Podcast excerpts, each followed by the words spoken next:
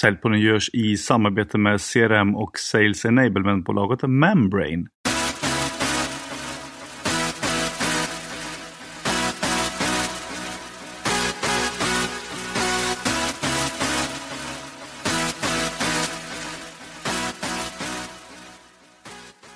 Idag har jag med mig två personer och det är två av författarna till den nya boken Managing Business to Business Sales 2025.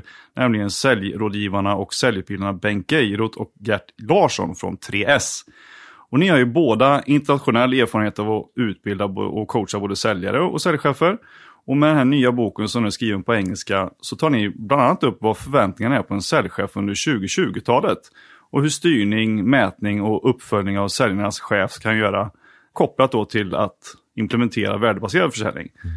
Och dagens avsnitt kommer alltså handla om säljchefernas roll i förändring. Så varmt välkomna till Säljpodden Bengt Geiroth och Gert Larsson. Tackar. Tackar.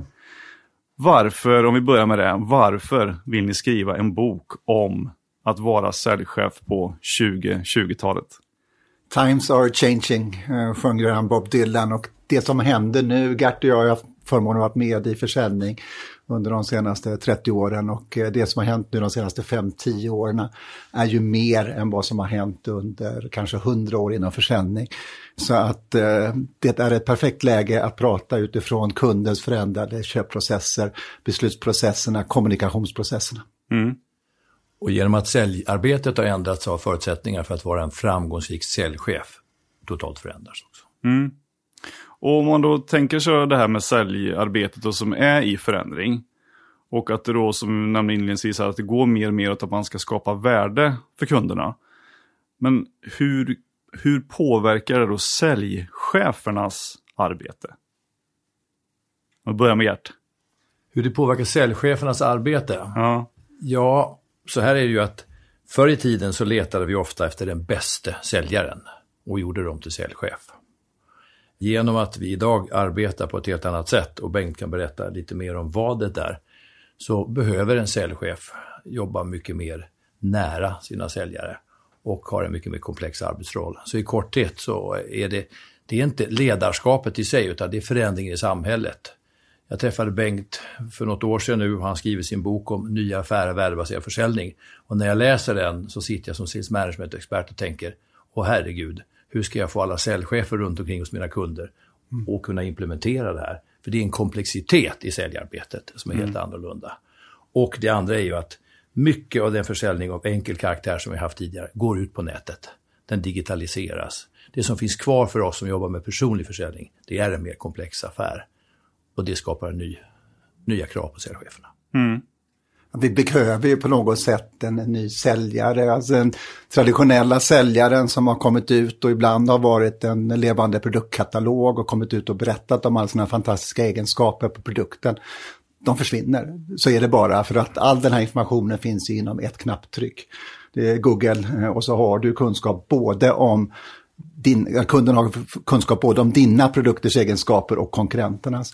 Och dessutom så vet vi ju då att eh, framförallt den unga generationen, den är ju mer styrd i inköpsprocesser.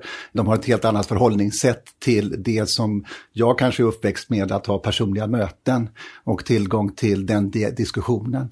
Så att eh, vi pratade om Daniel Pink här innan och han har ju sagt att in the future there will be a thin line between a sales manager and a business consultant. Mm. Alltså den säljare som inte tillför värde kommer att försvinna. Mm. Och det är det som Gert kommer att få jobba med att utbilda och utveckla. Mm. Så de kommer naturligtvis också behöva styras på ett helt annat sätt än vad vi haft i de gamla traditionella säljarna. Mm. Om man just tittar på den saken då, hur, eh, hur liksom säljchefernas roll historiskt har varit. Och eh, ja, vad, är, vad är egentligen de stora skillnaderna? Är man intresserad av ledarskap, jag vet att du har haft många poddar som handlar om ledarskap, så har vi väl följt de trender som har funnits i samhället. Så gammal är jag inte, men jag har jobbat med människor, till exempel Kurt Abrahamsson som bildade Mercury som har jobbat sedan 50-talet. Mm. Och i det tidiga 50-talet efter kriget var det ett orderjobb. Ganska militäriskt, man gav människor order och så gjorde de det de blev tillsagda. Och det här pågick ganska länge. Sen började en demokratiseringsprocess in på 70-talet och man försökte ändra på ledarskapet. Men enligt min erfarenhet så har det varit ganska statiskt. Och vi har haft säljchefer som kommer, duktiga säljare själv från början. Och det har nästan varit så historiskt att man har blivit säljchef för att lätta på trycket. Mm. Det är ganska tufft att vara säljare och förr i tiden hade de flesta provision också. Så när man äntligen fick en möjlighet att bli säljchef med en rimlig lön så tog man gärna det jobbet. Och det var ofta också den enda karriärvägen som vi hade i organisationerna. Mm. Att gå från säljare till att bli säljchef. Det kanske inte var för att man ville leda andra, skapa resultat genom andra.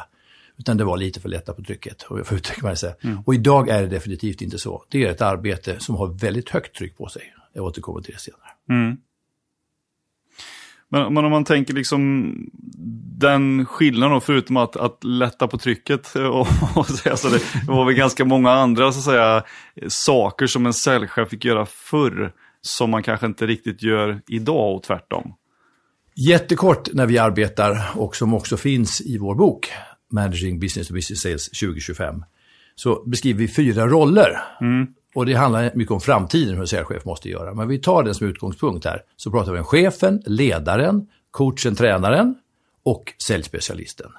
Och förr var det väldigt mycket chefen. Man talade om för folk vad de skulle göra. Man höll reda på statistik. Man rapporterade statistik till företagsledningen. Och säljaren, man var fortfarande ute på fältet mycket själv. Säljchefer har i många år haft egna kunder. Lite mindre idag. Och ibland rekommenderar vi att de kanske inte ska ha så mycket egna kunder heller. Så att den stora skillnaden är nog att vi hade för chefen och säljarrollen. Och idag är det mycket mer ledarskap och det är mycket mer coach och tränarroll. Det är den stora trenden mm. över åren. Vad förväntas av en säljchef idag då som man inte behövde för 10-20 år sedan? Ja, att för att lyckas med det som är värdebaserad försäljning så måste vi ha en, en, en säljare, en säljchef som kommer ut mer tillsammans med eh, säljaren. Vi har ju haft ett, en tidsperiod där vi, om jag nu ska raljera igen och prata om den pratande, talande produktkatalogen, till att vi idag behöver ha säljare som har en större förståelse för kundens affärssituation. Och det innebär ju att det som Gert och jag har pratat väldigt länge med våra kunder om betydelsen av att göra sambesök för kvalitativ utveckling av säljare, det är ju någonting som är oerhört viktigt och eh, min erfarenhet och jag tror att samtliga i det här rummet har samma erfarenhet att där ligger vi långt efter. Vi är vana att styra säljare på ganska kvantitativa antalet besök, antalet offerter, hitrate och liknande. Och det är bra, det ska vi fortsätta göra. Men det som kommer att hända och händer det är ju att vi kommer in i en mer coachande sambesöksdiskussion, utveckling. Eh, för återigen, skapar vi inte värde i mötet med kunden då finns vi inte längre.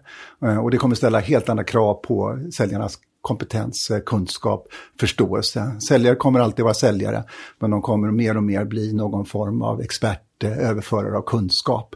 Och den kunskapen utgår från kunden. Mm.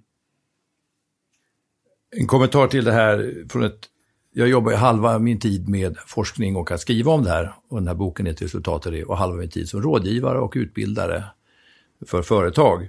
Om man tittar på några stora trender som du också har haft i din podd tidigare, så då har man pratat om datadriven prospektering. Du hade Megadeals som pratar om där man går in mitt i säljprocessen och jobbar med marknadsföring, köper IP-adresser och, och bombar en enskild kund för att få 57 kontaktpersoner eller vad veta vem jag är, mm. sätta vårt varumärke.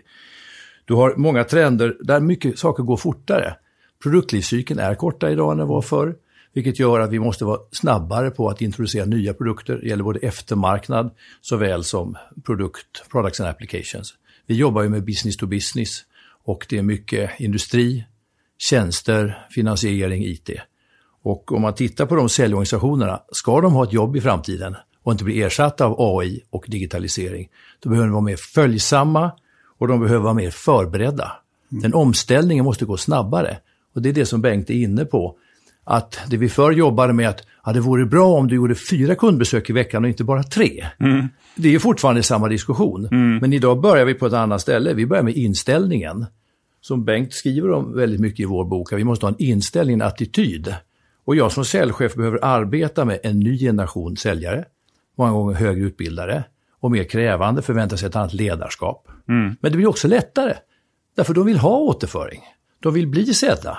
De tycker det är spännande att diskutera. Det är fler kvinnor i yrket än förr. Och i alla fall för min del så de flesta kvinnor jag jobbar med, tycker det är bättre med återföring än till det gamla manliga ledarskapet där man inte säger någonting för man tycker det är dåligt. Mm. Men vad är skillnaden om vi backar bara ett steg här? Vad är skillnaden då på värdebaserad försäljning jämfört med hur det har varit hittills? Alltså värdebaserad försäljning tycker jag kan beskrivas från inifrån och ut och utifrån och in. Det vill säga att går vi tillbaka till eh, de här gamla säljmetodikerna som börjar med produktorienterad försäljning, går vidare behovsorienterad försäljning, solution selling, spin och etc. Så har vi ju egentligen hela tiden utgått ifrån att vi har en väldigt bra produkt eller lösning. Och nu ska vi visa för dig kära kund hur bra den är. I värdebaserad försäljning så måste vi hela tiden utgå ifrån kundens situation. Eh, vi måste bli bättre på att förstå och prata utifrån värdet. Alltså att gå ifrån att tänka vad är det vi säljer till vad är det kunden köper. Och det låter så banalt och så enkelt, men du anar inte hur många säljare som jag har träffat som logiskt sett naturligtvis köper det här, men som varje gång jag ber dem göra en produktpresentation eller presentation går tillbaka till produkten istället för att gå från, till kunden. Alltså mm. att de ska simulera ett, ett, ett möte.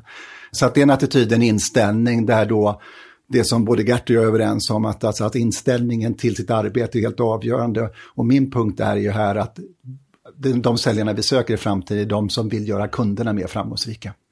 Det vill säga att utgångspunkten är hela tiden på vilket sätt tillför jag värde till kunden. Mm. Om man då är säljchef i en sån här organisation som vill driva det mer åt ett värdebaserat håll då, ja. hur gör man då? då?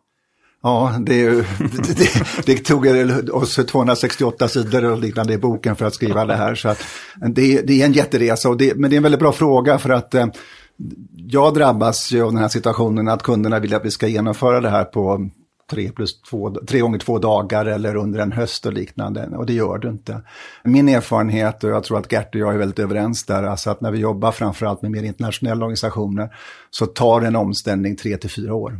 Mm. Och, det är inget lätt budskap att sälja in till en resultatdriven chef som du förstår. Så att, eh, vi brukar inte prata så högt om det. Men mm. ska vi vara konkreta och ärliga och säga att har vi gått ifrån ett sätt att sälja och vi ska få säljdirektören att ändra sitt beteende, vi ska få säljaren att ändra sitt beteende, vi ska få säljarna att ändra sitt beteende, då tar det tid. Mm.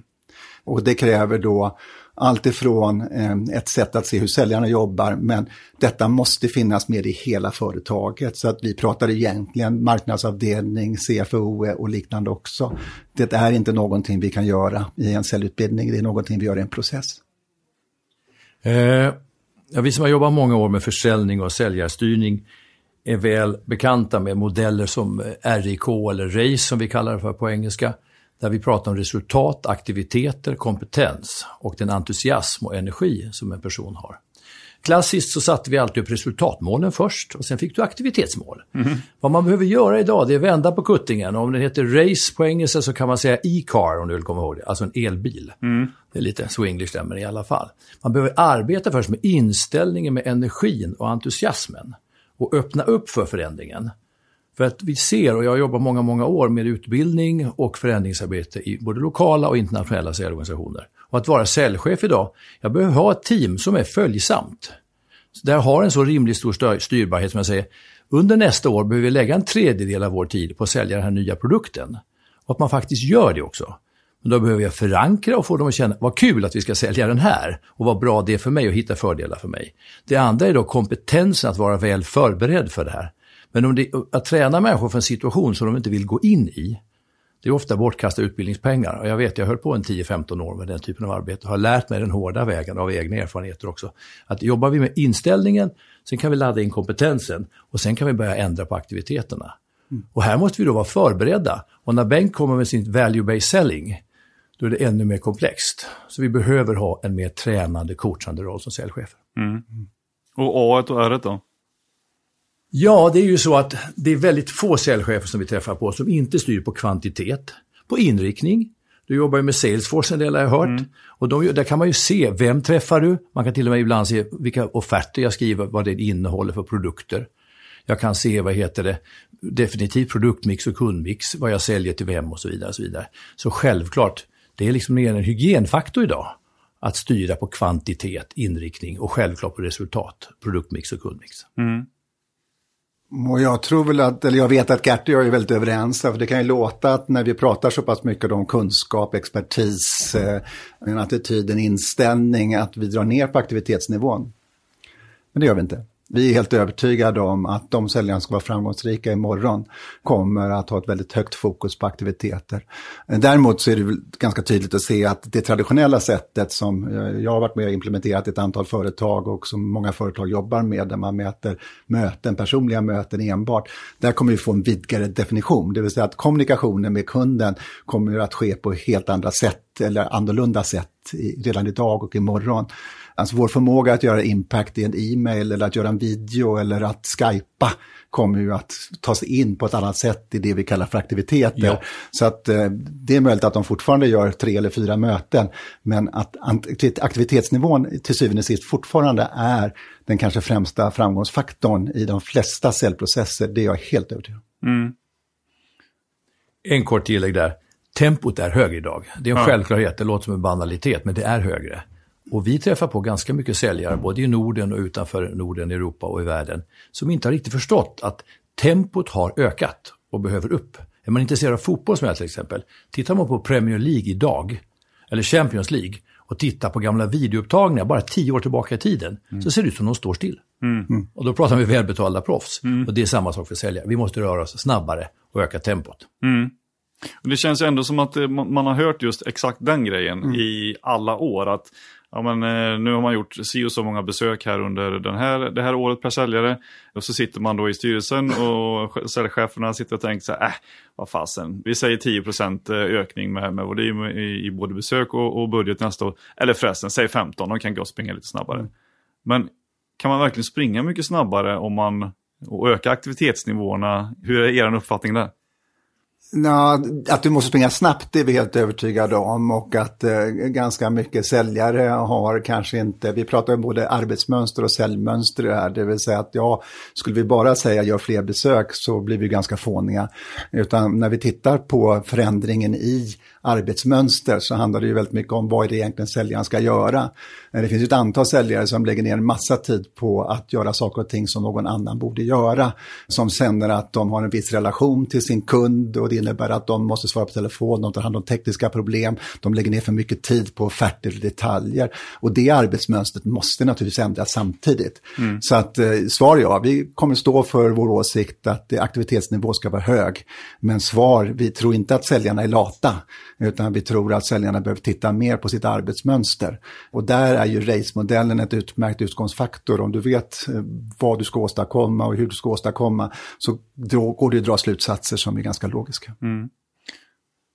Eh, kan vi utveckla lite till den här kvantitativa styrningen, för det är ju en så klassiker. Ja. Eh, så är det så att, återigen, jag har inte fått reklam för jag, det finns andra CRM-system än Salesforce. Men för att ta upp dem. Ja. Alltså, ett av problemen vi har idag, vi arbetar ju med något som vi kallar för chain of command. Vi kommunicerar med kunder, med säljare, med säljchefer, med ledningsgrupp och ibland med styrelser. Och hela den vägen måste ju kommunikationen och styrningen fungera. Man måste säga, vi kommer tillbaka till det senare. Ska man jobba med värdebaserad försäljning måste man ha med ledningsgruppen, tillsätta resurser och så vidare. Vi kommer tillbaka till det. Men jag tycker att det är väldigt dåligt av styrelser och företagsledningar för de har tillgång till Salesforce information på sina datorer precis som vanlig ledningsgrupp och Sales Management har idag. Och jag tycker, ursäkta mitt språk, de ska ge fan i att skicka ut signaler till en organisation om att vi borde göra 10-15% mer besök. De har ingen aning om ofta, det är män i min ålder eller kvinnor, de har ingen aning om vad det betyder att vara en operativ taktisk säljare i Sydamerika, i Tyskland, i Norrland eller varför inte i Göteborgstrakten. Mm. Eh, alltså, för jag menar, ja. för idag har vi ju till och med vi har customer journey managers i vissa företag och så vidare. Låt oss utgå ifrån hur kunden vill köpa, hur vill de interagera med oss. Och utifrån det titta på, ska vi skypa, ska vi träffas, ska vi ha ett showroom, vad finns det för möjligheter i det moderna samhället? Man kan ha ett virtuellt showroom och så vidare. Och så vidare. Mm. så att, eh, det vill jag verkligen markera att den kvantitativa tempodiskussionen är jätteviktig. Och den bör föras av de människor som förstår hur kunder vill köpa av oss. Mm. Så inte kommer Ursäkta med... mig företagsledningen. så att inte kommer bara med nyimplementerad verktyg här. Nu har vi i ledningen bestämt att uh, säljarna ska använda det här utan fråga dem först. Jag har flera internationellt ledande företag som jag inte ska säga vilka de är, där sådana signaler har kommit från ledningsgruppen de sista ja. åren. Ja. Sen är ju vår filosofi då att om man nu pratar om racemodellen som vi gillar att prata om, eller e-car baklänges, så är det ett hjälp till självhjälp. Alltså vi tror, eller vi vet med den erfarenheten vi har av säljare som har hållit på länge och, och har förstått vad det är som gör framgångsrikt, det är ju att man hela tiden kritiskt utvärderar sig själv. Och då, då hamnar du på de här KPIs, vad det nu kan vara, som kommer företagsledningen. Och, och, ju mer du förstår sambandet mellan hur du utvecklar din egen kompetens, hur du ar- förändrar ditt arbetsmönster, hur du förändrar din besöksstruktur. Alltså det är ju väldigt tydligt idag att beslutsprocesserna förändras inom företag. Och de säljarna som kommer att vara framgångsrika, det är de som använder racemodellen utifrån sig själva och inte ser det som att det är någon med styrelsen som har sagt plus 10-15 procent, utan förstår att jag måste utvärdera mig själv. Och jag vet inte, jag kan inte tillräckligt mycket om fotboll, men jag utgår från att alla framgångsrika fotbollsspelare har ungefär samma inställning till sin egen utveckling, att man funderar på vad är det jag behöver göra för att klara av nästa säsong för att ta ett steg uppåt. Och det är det här som säljare, tror jag generellt sett, eller vet jag kan bli lite bättre på att kritiskt själv, ganska sig själv. Mm. Upplever ni, ni som varit mycket utomlands och jobbat och Gert, du har varit mycket i Östeuropa ja. och, och, byggt upp uh, Mercuris uh, och även bon, inom Bonniersfären där och Bengt har också varit mycket runt om i världen och, och utbildat. Upplever ni att säljarna är annorlunda vad det gäller de här bitarna, tänka aktivitet och hur man ska möta sina kunder jämfört med i Sverige? Jag kan väl se en viss skillnad om man går till Europa, det blir ju hela världen och, och, och försöka svara på det är så svårt. Men tittar vi i Europa så tycker jag att det har funnits ett, om vi pratar om Managed by Objectives eh, som någon form av målstyrningsmodell, ett sätt att tänka, så har det varit större förståelse för det i Europa. Alltså att man har haft, eh, kanske sett sambandet på ett annat sätt. Eh, generellt sett så har det också varit en högre akademisk utbildning på säljare i mellan Europa än vad det kanske är i andra länder, som skapar en annan dialog och liknande. Så att jag svarar jag, det finns naturligtvis stora skillnader. Tyskland är väl det landet jag har varit mest i och där är ju säljprocesser en självklarhet och, och de skulle bli förvånade över hur mycket frihet som många säljare i Skandinavien har. Mm. Jag håller med Bengt. Uh -uh. Men är det, är det även skillnad på säljchefens roll i utomlands då? Oh, ja, oh ja, oh ja. ja. Så att, att, eh, om du har ju själv varit i Frankrike och i Tyskland och liknande och din erfarenhet från volleybollen har väl sett samma sak. Den auktoritativa ryska coacherna till exempel ja. i, din, i din bransch.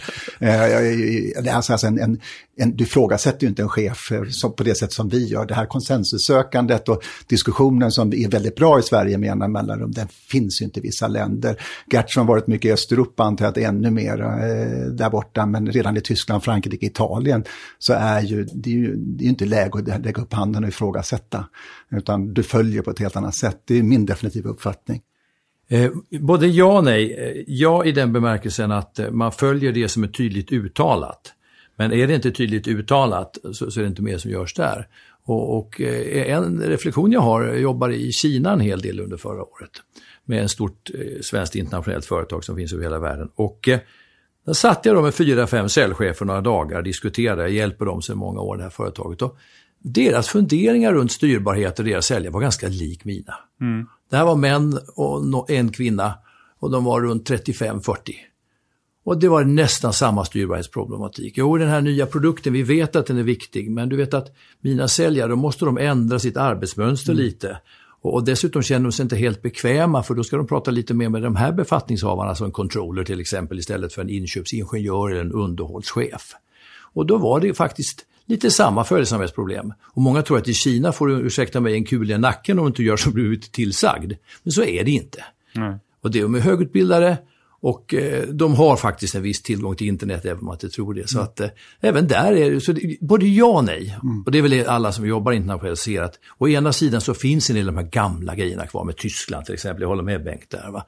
och Frankrike. Å andra sidan så är yngre människor och som jobbar internationellt, de är rätt lika. Mm. De behöver ett helt annat aktivt ledarskap, tydligare förväntningar. Men de är också beredda att jobba med ett högre tempo, så de är vana vid. Jag tror att det är bara för att det är ett svenskt företag i Kina, ifall det skulle vara ett kinesiskt företag i Kina? Det vet jag inte. Nej. Jag har funderat på det. Mm. Eh, jag har alltid varit väldigt stolt över att vara skandinav och stå för ett ledarskap. Men å andra sidan så, vi har varit väldigt duktiga många gånger att förklara logiskt kopplingen mellan övergripande mål, strategi, resultatmål, vilka aktiviteter du måste göra för att nå dina resultat, vilken kompetens du måste ha för att skapa de aktiviteterna och så vidare. Där har vi varit föredömliga. Men många tycker om oss. Jag har ju själv varit internationell chef i nästan 20 år. Och återföringen jag fick, du kunde vara lite tydligare Gert med dina förväntningar. Mm. Alltså transparens i våra förväntningar. Det är någonting som faktiskt många av oss från de internationella svenska, skandinaviska företagen kan bli bättre på. Mm. De tycker ibland att, men säg för fan vad du förväntar dig av mig. Mm. För helt plötsligt kommer du hit och är jättearg. Men jag visste ju inte att du förväntar dig det här.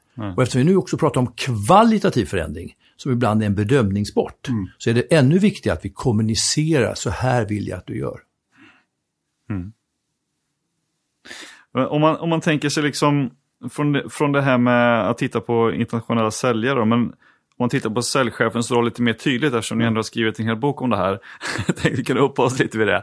Och vilka är det då egentligen som har styrt själv säljchefernas roll tidigare? Utifrån, ja, ja förlåt. Jag kan ta det så. Ja. Det heter att i de studier vi har gjort och i den personliga erfarenheten så upplever många säljchefer, på Tres så gör vi ju studier i hur säljcheferna upplever sitt arbete, inte bara säljare. Mm. Och eh, jag har ju då som sagt gjort de flesta misstag man kan som säljdirektör själv. Eh, vad heter under 20 år. Och det jag ser är ju att de här säljcheferna, de har inte blivit så styrda. Okay. Man har styrt säljarna. Mm. Och ofta får jag fortfarande frågan när jag träffar en företagsledningsgrupp, tycker du att vi har rätt säljare? Hur ska de se ut 2025, de nya säljarna? Mm. Extremt sällan jag får frågan, har vi rätt säljchefer? Mm. Om man tittar på utbildningsinsatser, organisationsutvecklingsinsatser och sånt som har gjort de senaste 20 åren, där jag har en väldigt god överblick över de här olika företagen jag har arbetat i, då kan vi se att vi har verkligen satsat på säljarna och inte satsat så mycket på säljcheferna. Så att vi har inte styrt dem så mycket, de har ganska mycket fått vara för sig själv och förväntats göra ett bra jobb. Mm. Inga kvantitativa mål, inga inrikesmål på dem och nästan ingen kvalitetsuppföljning alls. Det skriver vi i boken, jag kan berätta mer om det sen. Mm. Det där var ju en, min stora upplevelse när jag började jobba ihop med Gert och Johan. Att jag har ju själv jobbat då med det som är raceplaner för säljare. Och sen har du då, då den, om man då ackumulerar detta så blir det liksom säljplaner för säljchefen trodde jag. Eh, tills de här herrarna förklarar för mig att så är det naturligtvis inte. Utan du kräver ju på samma sätt som säljarna gör sina raceplaner så behöver säljledaren och säljdirektören och kanske även ett snäpp upp. Och det var en sån här riktig aha-upplevelse för mig, för jag har ju mer sett att race, eh, eller själva målstyrningsmodellen hela tiden utgår från säljarnas aktiviteter och att man ackumulerar ihop antalet omsättningsmål och aktivitetsmål. Men det som jag tror att många som läser boken kommer att få samma upplevelse som jag fick, det är ju att race är ju på varje nivå. Det går inte att ackumulera. Nej, och eh, hur ska balansen se ut? Hur mycket chef ska du vara? Ska du sitta inne på din kammare med Excelblad och analysera och tänka? Mm. Vissa människor känner sig väldigt bekväma och sitter in i sitt rum och tänker. Mm. Eller ska jag vara ledaren som står ute på barrikaden och ute och pratar med gänget och liksom leder och ute på fältet och på mässor och så vidare. Ska vara tränaren och coachen som är med och ser och ger återföring, men styr genom att utveckla. Och ska jag själv vara säljspecialisten som designar nya säljprocesser, är med och tar de stora affärerna med nyckelkunder och så vidare. De fyra rollerna. Och den balansen. Nästan inga, och nu överdriver jag inte, och det är några tusen säljchefer som vi har intervjuat de senaste åren, har fått återföring från en övergripande chef eller en chef mm. ovanför dem, att de prioriterar rätt saker. Mm. Vi håller på att prata med säljaren hela tiden. Prioriterar du rätt? Mm. Lägger du rätt tid på rätt saker? Men på säljchefer, och därför har vi tagit fram modeller för self-audits. För lika väl som för säljaren, håller med Bengt, en, en vuxen säljare, en mogen säljare vet för, för fan, ursäkta mig, vad han eller hon ska göra. Mm. Men en säljchef, de är faktiskt ofta förvirrade. Så ofta börjar vi våra projekt med att definiera inom 3S rollbeskrivningar, förväntningar på säljchef. Mm. Och faktiskt på säljdirektören också, alltså säljchefens chef. Mm. För att komma tillbaka till det du sa. För då, helt plötsligt, finns det en uttalad chef ovanför säljchefen som, du, som ska hjälpa dig att bli framgångsrik i ditt jobb. Det kan vara en landschef, en regionchef, eller så kan det vara en internationell säljdirektör. Mm. Men någon måste leda säljchefen. Mm. Men upplever du att de, de personerna i sin tur inte heller har särskilt liksom jättebra koll på vad de egentligen bör förvänta sig av sin moderna säljchef som då ska driva åt en mer värdebaserad försäljning? Till 80 procent så är det så att den beläggning som jag har haft de senaste sju åren är baserad på att de inte har det. Mm. Hade de haft det så hade jag inte haft något jobb. Mm. Det är ett härligt svar. Men om man tittar liksom mer specifikt, där, vilka styrmedel finns det då för en säljchefs arbete, förutom den här race-modellen på den nivån? Ja, för det första så behöver ett företag titta igenom vad har vi för arbetsbeskrivning, vad har vi för rollbeskrivning för vår säljchef. Och det gör vi om inte företaget har det. Ofta tillsammans med HR-avdelningen eller någon annan. Det kanske varit en konsult inne och designat det här. Mm. Sen är det så att då tittar vi sen på deras processer och struktur för deras arbete. Och då är det den här verktygslådan som vi pratar om, målstyrning. Men sen är det en massa aktiviteter som de ska göra. Bengt har nämnt sambesök. Du kan göra sambesök av olika karaktär. Du kan vara ute för att demonstrera. Du kan vara ute för att observera ge återföring. Ibland är jag ute bara för att chefen hos kunden vill vara med. Och då är jag med och representerar. Det finns en fem, sex olika typer av sambesök. Vi mm. brukar faktiskt mäta inte bara hur mycket tid du lägger på sambesök, utan också vilken typ av sambesök du gör. Det andra är om att ha målstyrning. Det görs väldigt mycket aktivitetsplaner för våra säljare. Hur ofta följer vi upp dem? Har jag ett målstyrningssamtal med dig på telefon eller face to face en gång i månaden, varannan månad, en gång i kvartalet? Förhoppningsvis är det ganska ofta. Ofta i verkligheten är det inte tillräckligt ofta. Du som har en idrottsbakgrund satt säkert mycket oftare med din tränare och pratar om dina utvecklingsområden, dina framgångsfaktorer. Mm. Det är allt för sällan som man följer upp det här. Så vi har alltså det individuella coachandet, ledarskapet. Sen har du att samla teamet. Idag ser vi fler och fler internationella bolag som säger att det kostar ganska mycket att samla alla säljarna på samma plats. Så vi gör det en gång om året. Förr i tiden kanske man gjorde det en gång i månaden eller varannan månad. Den här teamdynamiken där man lär av varandra, där man tar moraliskt stöd. Och det intressanta är, samtidigt har vi en trend att gå från det gamla cowboy-säljandet till teamsäljandet. Apropå megadeals, så måste man jobba som ett team till exempel. Mm. Men även i andra affärer. Och att då inte träffas någon gång. Och ja, Skype är jättebra och vi kan se varandra på video och så vidare. Och, så vidare. och jag tycker personligen att det, teammötet är för lite. Så teammötet, målstyrningssamtalen, sambesöken alla väldigt viktiga aktiviteter. Sen tycker jag också att vi behöver ha tänkande säljchefer som sitter och funderar på, har vi rätt säljprocess? Har vi rätt säljmetodik? Och då bollar jag över till Bengt. Gör de det? Inte så mycket som vi skulle önska förstås. Och det är ju många säljare som tidigare sagt här som har tack vare sin fantastiska säljprestationer blivit säljledare. Och då har man ju byggt det på en säljmetodik, en säljprocess eh, som har fungerat för honom eller henne. Och det är klart att eh, vi vet ju att vi är vanemänniskor. Och vi lär ju ofta utifrån vår egen erfarenhet. Så att, eh, nej, eh, generellt sett ska jag nog kunna säga att säljledare borde eh, skapa sig ett större perspektiv. Man är ganska ofta fångad i sin egen framgång, i det som har gjort sig själv framgångsrik. Och så tror man att man kan överföra det här till ett andra, andra personer. Och det gör det ju inte. Nej.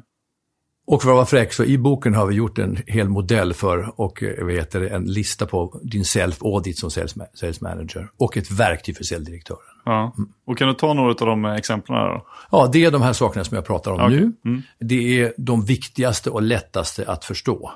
Går vi vidare så är det till exempel produktlanseringskampanjer som i sig ofta omfattar en process på kanske 10-12 steg. Det har vi också beskrivit i boken. Mm. Vi försökte bredda lite grann just när det gäller exemplen. Och att inte bara prata värdebaserad mm. försäljning. Utan även, för det är ett stort problem för många av våra kunder, är att få ut nya produkter. Sen på eftermarknadssidan, och säljer tjänster, att få ut dem tillräckligt snabbt på marknaden. Många av våra kunder idag tjänar mer pengar på eftermarknaden än på själva produkten de säljer. Mm. Men har svårt att få genomslag på tjänsteförsäljningsmarknaden. En del av dem har en, en, special design, alltså en egen säljorganisation för eftermarknad. I andra fall är det samma som product och application som säljer eftermarknad. Så att produktlanserings Kampanjer är också en grej som vi tittar väldigt mycket på. Time to market om du så vill. Och det har vi också beskrivit, det är också en nyckelprocess. Mm. Eh, en annan är rekrytering och inskolning. Mm. Där vi bedömer att nej, det är inte så bra som man skulle vilja. Det kan också titta på hur många som lyckas etablera sig som framgångsrika säljare. Där har vi också statistik hos våra kunder. Mm. Vi har inte det generellt, men hos våra kunder mäter vi hur många tar du in och hur många är kvar efter ett år, två år, tre år. Hur lång tid tar det för dem att komma upp till en standard performance och så vidare. Och där jobbar vi också med att hjälpa dem. Finns det bra verktyg för att få upp dem i, i eh, bra performance snabbt då? Ja. Och eftersom vi jobbar med sånt här så, så är det det här vi gör. Och eh, det finns två olika faser. Den första är att få dem att överleva första sex månaderna. Mm. Uppstår de är på väg, de kanske är halvvägs till en standard performance. Vad, vad det nu är för någonting. Va? Och sen den andra är att se till att de kommer till standard performance. Mm. Ett antal av mina kunder, jag vill inte nämna namn, men just nu är det tyska, spanska och svenska storbolag. De, alltså folk, de tillåter folk att fastna någonstans på 60 procent. Mm. Och sen ligger de och lallar runt där, ursäkta mig. Och då tycker man att man har gjort en bra introduktion. Men introduktionen är ju när jag har lyft den här personen. Så jag ser två faser. Den första är introduktionsfas och den andra är etableringsfasen. Mm. Där vi etablerar framgång, vi säkerställer en jämn framgång. Och då pratar vi nog om ett program på kanske ett och ett halvt, två år. Mm. Instämmer helt och hållet. De företag som jag har jobbat med som har varit framgångsrika i just att få personer som kommit in hyfsat nya kanske då i säljrollen. Eh, två år är väl det minimum som du behöver ha den här attention, uppmärksamheten och eh, många företag som jag jobbar med tycker ju att en månad eller tre månaders inskolning är ju fantastiskt lång och avancerat. Mm. Och, och inget fel på det, men det räcker inte. Så ska du komma vidare, ska du få säljarna att ta det här lyftet ifrån att överleva, eller hur vi beskriver det, till att bli någonting som är framgångsrik då krävs det oftast mycket, mycket mer från säljcoacherna och säljledarna och hur man jobbar med den här processen. Och där det finns en oerhörd utvecklingspotential där för många företag. Mm. Upplever det själv, det är många tidigare gäster också som nämner ungefär likadant, att att det här med onboardingprocesser görs ju väldigt olika på alla företag. Mm. Och I bästa fall så har man ju en riktig process för det. Mm. Och ibland så har man inte det alls. Va, skulle du börja då? Okej, okay. mm. uh, ja men uh, ja, du får vara med här i början då. Uh, här är en dator och ja, du kan gå runt och hälsa på lite folk. det ser lite olika ut på... På 3S mäter vi ju medarbetar, vad heter det, employer branding, medarbetarnöjdhet och så vidare. Och en grej som vi ser är ju det att den yngre anställde förväntas ju en mycket, mycket bättre introduktion än vad man gjorde i min generation mm. eller i din generation. Ett mycket helt annat. Och alltså många efter ett år är väldigt besvikna. Hade förväntat sig, framförallt av ett stort, fint, välkänt varumärke. Mm. Och det, det, är en genomgående mm. problematik. Att man inte känner att det var någon som tog hand om en och så vidare och var tydlig. Men är det ett generellt grej kan man säga att stora internationella gamla företag bättre alternativt sämre på att göra sådana här processer. Man tänker att alla de här har funnits så länge som borde alla processer på plats. Alltså du har ju en fördel i, i kvantitet, antalet säljare du anställer. Alltså, med all respekt, vi har ju företag som anställer säljare en gång var tionde år eller var femtonde mm. år. Och då är det inte så svårt att förstå att där finns det ingen nedskriven process. Mm. Så att eh, svar ja, där finns ju en, en, en, en, en rimligtvis en högre kvalitet. Just ju fler personer du tar in, ju längre du har jobbat med det. Men jag vågar nog hävda fortfarande att eh, de flesta företag, trots att de har lång erfarenhet och ganska mycket nya säljare, inte tänker tillräckligt långsiktigt. Alltså man tänker en, tre månader, man tänker överleva, man tänker komma upp på rimlig nivå. Men det, det, stora lyftet där, det krävs nog att det där får varje säljare vara sin egen coach om de ska lyckas i väldigt stor grad. Och där kan man göra väldigt mycket, att lyfta och höja om man har en aktiv säljledare som väldigt mycket det som Gert pratar om här. Alltså vi pratar ju om attityd, inställning, vi pratar om kompetens, vi pratar om kvalitet. Eh, alltså de här hårda kopisna, ja det blir du mätt på, det blir du sedd på. Men det mjuka, där finns det väldigt mycket mer att göra.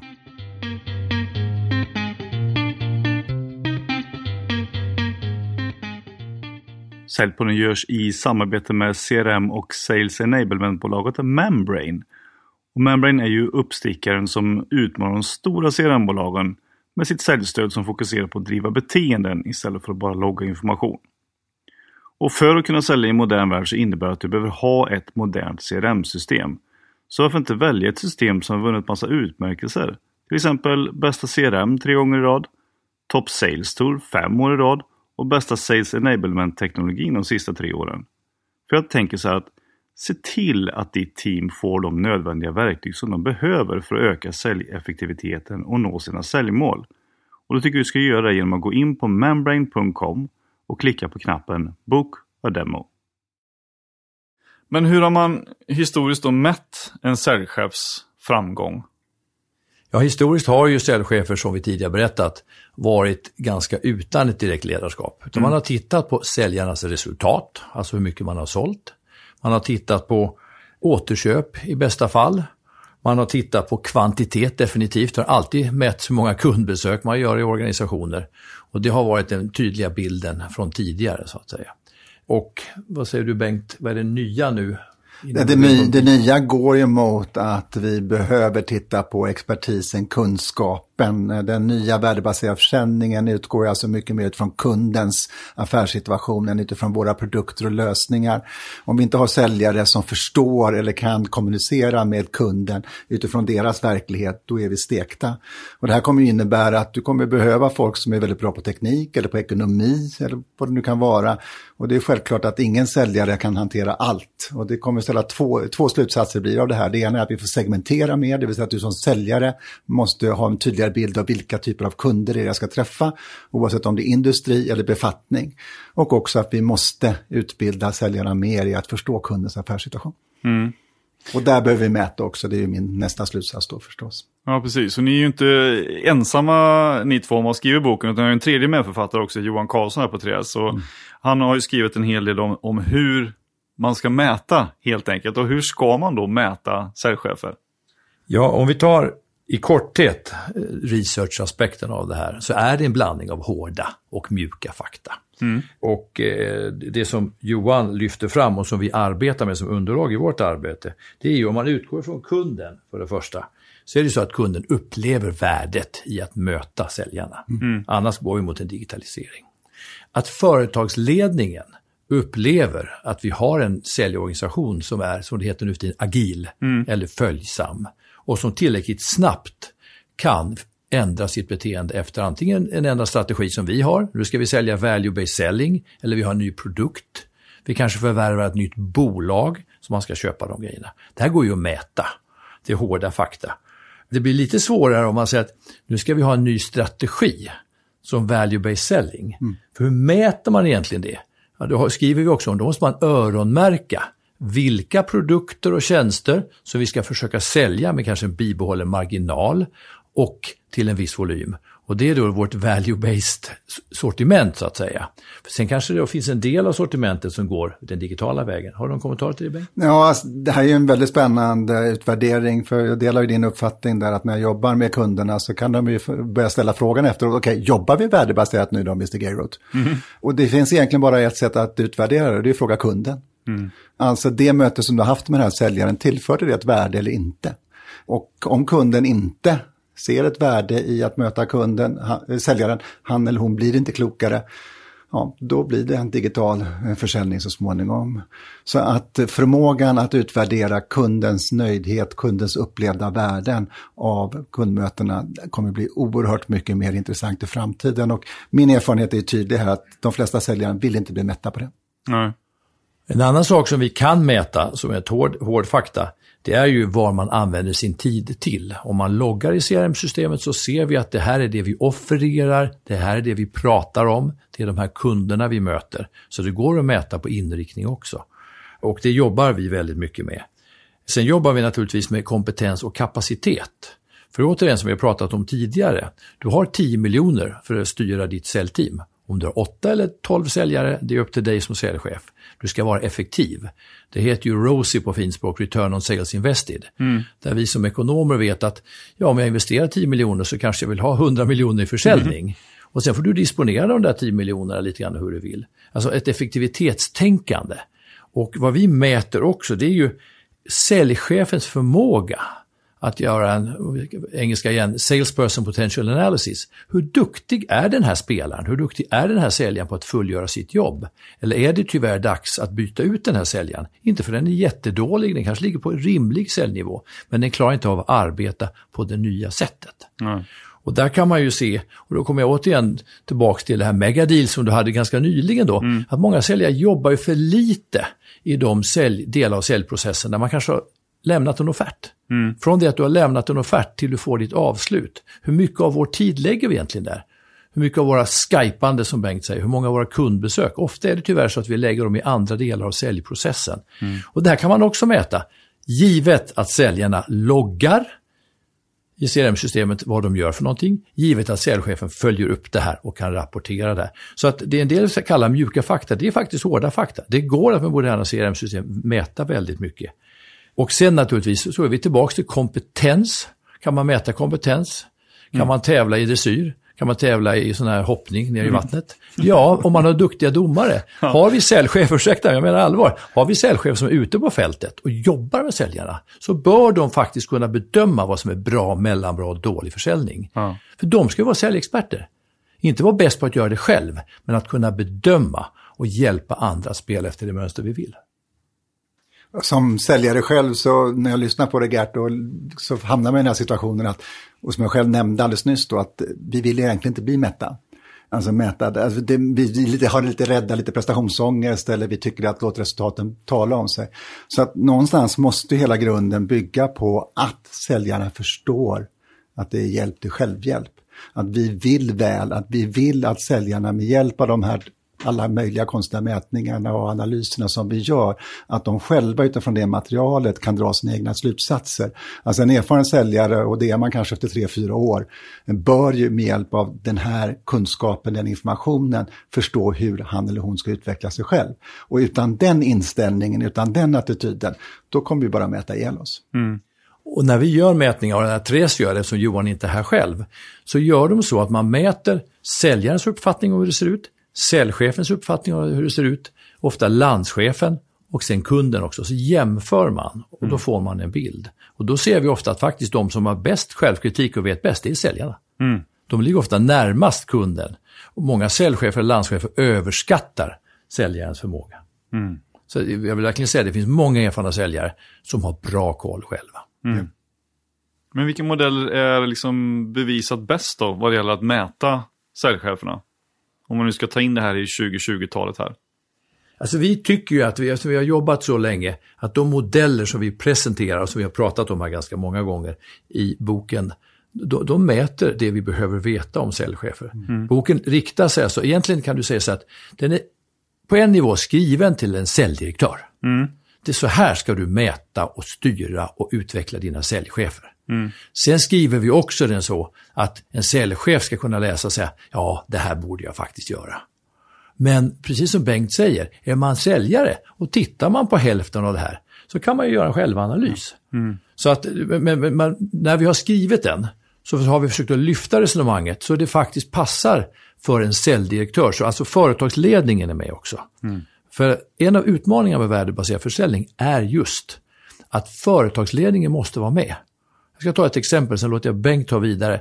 Jag var nyligen med om ett företag, där jag har jobbat ganska länge. Vi hade bra säljchefer, bra säljare på plats. Vi satsade på den värdebaserade försäljningen. Ska hålla marginalerna. Kunden ska uppleva värde. Vi ska inte ta affärer på pris. Få lite ändringar i företagsledningen och få totalt nya strategiska direktiv. Mm. Nu skulle omsättningen upp, även om lönsamheten gick ner lite. Jag tror de skulle sälja företaget och då var volym viktigare än lönsamhet. Mm. Ja. Ja, min min äh, största eller äh, största fight jag har är ett ord som börjar på R och slutar på relation. Och det är ju relation då som du förstår. Och, och, och där har vi ju alltså en utmaning gentemot framförallt lite mer äldre säljare tycker jag. Att eh, värdebaserad försäljning kommer ju att innebära att vissa besökare inte är nödvändiga längre. Alltså att om vi bara bygger ett, ett säljmönster utifrån att påverka relationen, då kommer det att bli väldigt dyrt för kunden att köpa. Mm. Och här har du en jätteutmaning. Så att min stora utmaning när jag jobbar med företag, det är ju att få erfarna säljare som säljer x antal kronor på vissa kunder, att förstå att den där försäljningen måste vi sköta via mer automatiska säljprocesser. Det går att låta in i sälj ta hand om det. Det går kanske till och med att låta det bli helt och hållet orderlagt eh, via köpmönster och, och eh, säljmönster. Det är min största utmaning när det handlar om att få ett värdebaserat försäljningsmönster in i ett företag. Och då krävs det verkligen stöd från säljledning och liknande, att man är beredd att kanske tappa lite omsättning på vissa produkter för att vi minskar kostnaden. Mm. Och säkra, framtidssäkra bolaget kanske också då? Ja, det, det, handlar ju väldigt mycket om det. Alltså, vi, har ju en väldigt tydlig uppfattning på 3S då att för, sälj, för sälj och säljare kommer finnas kvar. Mm. Eh, det, det, tar inte slut under vår levnadstid i alla fall, eller överskådlig tid. Men att den automatiserade säljprocessen eller digitaliserade säljprocessen kommer att ta över en större, större del av försäljningen. Det är ju helt uppenbart. Och det innebär ju att de säljare som vill vara med, de måste ju vara ute och skapa värde. Och i princip som eh, säljkonsulterna och säljprofessionerna professorna säger alltså att kunder ska i princip vara beredda att betala för mötet. Mm. Och är de inte det, då får vi göra någonting annat. Mm. Det är som när jag intervjuade Danica Kragic som är då professor i robotik på KTH. Hon sa ju att om du kan förklara vad du gör, då kommer ditt jobb att försvinna och tas över av robotarna. Men kan du inte riktigt förklara vad du gör på ditt arbete, ja. då kommer du ha det kvar. Och eh, försäljning, visst man kan säga att man jobbar med, med sälj, men lika mycket som du nämnde innan här så blir man mer och mer en, en eh, manager eller rådgivare åt mm. kunden för att kunna bygga ett mervärde åt dem. För att de ska vilja betala som sagt för, för kundmöten nästan. Ja, jag tycker det är väldigt spännande då när jag möter nya säljare då, eller folk som kanske kommer från en inköpsfunktion eller ekonomifunktion och ska börja jobba med sälj därför att produkterna och lösningarna är mer komplicerade. De har oftast mycket lättare att föra den här konversationen med kunden för de har varit där själva. Mm. Eh, de, har, de förstår kundens affär mycket bättre än vad de traditionella säljarna gör. Och det där är ju naturligtvis en oerhört intressant eh, process för oss som, som är vana att kanske se säljare som lite tävlingsinriktade, lite drivna, lite framåt, lite pushiga. Och imorgon så kanske det handlar om en säljare som har en teknisk, en ekonomisk kunskap, en, en förståelse för kundens situation. Mm. Och det ska vi mäta våra assessments Gert, på något sätt. Mm. Mm. Och en tanke jag får, eftersom du frågar att Johan inte är här och vad man mäter. Mm. Vi som då jobbar med, jag som jobbar med sales management-frågor mest, Bengt som jobbar mest med säljmetodik och säljmönster. Vi behöver ju navigering, vi behöver ju en kundbassegmentering, vi behöver hårda och mjuka fakta. Och det får vi från våra kollegor på Tres. Och sen är det upp till oss att se till att det här blir verklighet. Och det liknar återigen den moderna idrottens värld där du har mycket analyser, du har videoupptagningar, hur många kilometer har du sprungit, mm. hur många gånger har du missat, hur många gånger har du träffat och så vidare. Mm. Och då man ska som säljchef kunna jobba med den typen av information och analysera den, då är det ju chefsrollen. Sen ska du i ledarrollen kunna ta ett samtal med Bengta till exempel och indikera där han ligger rätt och där han ligger fel. Men också sen i en stödjande coach och tränarroll gå ut och hjälpa honom att korrigera det hela. Mm. Och i slutändan måste jag faktiskt också kunna tillräckligt mycket om försäljning så jag kan bedöma honom. I modern idrott så är inte alla tränare och managers sådana som har varit bäst själva. Det finns mm. en del exempel. Mm. Men i svensk idrott har vi många tränare som har varit ganska mediokra när de själva var spelare. Men de är fantastiskt duktiga på att analysera spelet och få en följsamhet i hur man spelar. Mm. Så att, och där är någonting som jag ofta får frågan, tycker du att en säljchef behöver kunna försäljning? Ett tag fanns det faktiskt en tid när man tänkte, det är ledarskap vi ska kunna. Det är kommunikation, det är motivation. Ja, allt det här behöver ha på plats. Man ska också gärna ha en bra utbildning för att kunna läsa all den här statistiken och så vidare. Men till syvende och sist, är man inte intresserad av försäljning, vad som gör att kunder upplever värde, vad som gör att man tycker det är kul att träffa säljare, då kan man inte vara säljchef. Mm då får man vara chef någon annanstans, alltså utöva ett ledarskap. Här måste man faktiskt, ska man träna folk i fotboll måste man gilla fotboll. Mm, enkelt sagt. Men om man då så att säga är den som är högste ansvarig för, för bolaget, det är kanske en vd eller försäljningsdirektör eller landschef vad det nu kan vara, som är då säljchefens chef i det här fallet mm. och som kanske också ganska stor glädje av den här boken mm. för att uh, lära sig hur man liksom utvecklar en säljchef på bästa sätt. Vad, vad ger ni för tips till han eller hon? Ja, när det gäller säljdirektörer som jag sa tidigare så jobbar jag med fyra, fem parallellt samtidigt. Många av dem, när jag träffar dem första gången, har inte levt så nära Nej. sina säljare. Eller förlåt, sina säljchefer. Nej. Så de har inte vetat vem var bra, vem är halvbra, vem är dålig. Så ett generellt råd är, lev närmare. Det andra om du är Vice President Sales eller Head of Global Sales, en roll som jag själv har haft. Och som jag har sagt, jag har i alla fall gjort alla misstag i säljdirektörsrollen. Jag frågar mina tidigare arbetsgivare, jag var entreprenör också, så att jag har gjort dem själv. Och det är ju att jag får med mig ledningsgruppen, alltså vd, till och med styrelse i förändringsarbete, så vi har en uthållighet, så inte det här händer, att man ger upp halvvägs. Vi har bestämt oss för value-based selling. Då får vi hålla ut ett tag. Mm. Då får vi kämpa för att hålla våra priser, för att hålla våra marginaler, för att hålla den positioneringen, för att hålla det varumärket. Så vi inte helt plötsligt börjar få signaler från marketing eller någon annanstans att nu måste vi arbeta på ett annat sätt. Vi kanske måste börja, apropå HR-frågor, rekrytera. Du får bara ha sex säljare. Du får varken ha åtta eller tio. Men de sex ska vara väldigt, väldigt bra. Mm. Och jag har förstått av Bengts forskning, det är att de måste vara bra framåt. Ja, absolut. Och jag tror det är en enorm fråga du ställer eftersom företag är alltid från startups till eh, mm. globala koncerner. Men det, det, som ligger i det vi pratar om och det som kommer är ju att det blir mer en helhetssyn, det vill säga att i princip alla avdelningar på ett företag kommer mer och mer vara involverade i försäljningen. Vi behöver ha med oss eh, marknadsföringen på ett helt annat sätt eh, än vad vi haft tidigare, att tänka kund. Vi måste få med CFO att ge oss rätt bra mätbara värden och liknande. Så att skulle jag ge ett, enda råd till en, en vd oavsett storleken på företaget så är ju att se försäljningen som en helhet. Och den värdebaserade försäljningen ställer helt nya krav på alla avdelningar att prestera ett material, att prestera produkter, att prestera erbjudandet som uppfyller det som kunden upplever som värde. Mm. Om man får sträcka sig lite längre då än bara till 2025 här och 2020-talet. Om man eh, tar liksom kanske 20 år framåt i tiden då. Vad, hur tror ni liksom att säljchefernas roll kommer att se ut då? Vad tror ni blir skillnaden från, från idag? 2045 alltså Gert. Eh, då... Um... Då har jag pensionerat mig. Då har Gert pensionerat, pensionerat sig och jag spelar tennis i USA någonstans på någon tour. Eh, det är har de en klass för åttaåringar? Det har de, ja. Eh, eller kommer att ha i alla fall vid den tidpunkten. det, är en, alltså, det är en fantastiskt spännande fråga och eh, vi har ju fått synpunkter på att vi har sträckt oss så långt fram som 2025 så att eh, jag ber nog få backa på den frågan och konstatera att times are changing och de förändras fortare och fortare. Och att, att försöka gissa vad som har hänt om eh, 25 år, det eh, är nog bortom mm. min förmåga. Jag har en gissning i alla fall eftersom mm. jag har hållit på så länge och forskar i det här också och läser jag menar, vad alla andra skriver, McKinsey och andra konsultbolag. Och det är ju det att det kanske är så vi får en specialisering med på sales management-sidan. Att vissa av oss är mer spelande tränare, vi är med ute mycket på fältet, vi coachar, vi leder. Men en del av analysarbetet, som blir mer och mer omfattande faktiskt idag, det är inte bara administration jag pratar om, utan ett analysarbete av den fakta vi får, det kanske vi måste lägga på en del andra personer. Så vi behöver en, en kombinerad roll. En som verkligen jobbar aktivt, operativt, taktiskt och en som kanske jobbar mer strategiskt, taktiskt. Mm. mm. Det är i så fall min gissning.